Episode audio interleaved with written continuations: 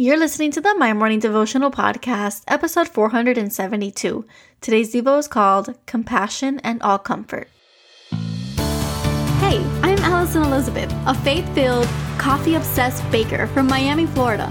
As my dreams widened and my to do list got longer, I found it harder to find devotional time. After seeing many people struggle to do the same, I set out to produce a five minute daily dose of heaven. This is the My Morning Devotional Podcast.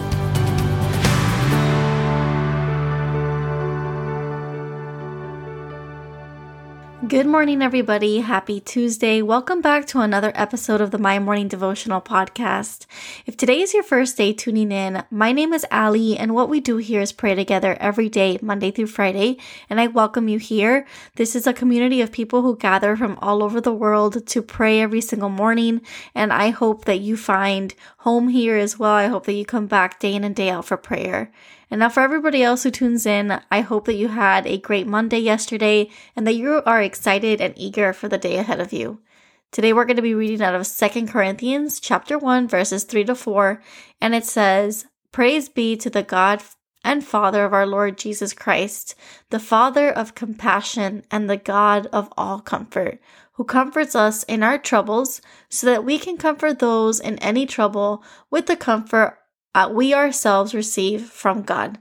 And I label today's Devo compassion and all comfort. These are two beautiful uh, traits of our Father. He is compassionate and He is also our comforter. He is able to meet us where we are in every situation, and He is able to comfort us in a way that is unparalleled to anything in this universe. Our Father is a loving Father. He is a Father that guides us and leads us. He is a father that, like we said yesterday, is our refuge. And he gives us these abilities or this tool in life, compassion really, in order to be able to succeed at the things that we do, knowing that even when we fail, we have loving hands to hold us. Now we can do that and extend the same grace and the same level of comfort and the same level of compassion to those around us because he gives it to us, because we receive that from God. And this verse says it. We are able to comfort those in any trouble with the comfort we ourselves receive from God. And so there is that underlining. We have to meet people in the same way that God meets us. Our comfort has to be a reflection of the way that He comforts us. And we can look at our life and we can look at the lives of those around us and we can see how we are all connected through the Spirit and we have the ability and we have the power to extend His kindness, to extend His compassion, to extend His comfort into the life of another just by receiving it wholeheartedly from Him. So, in order to be a blessing to someone else, you must fully accept the blessing of Christ. So, whatever you're going through, remember that He meets you with compassion.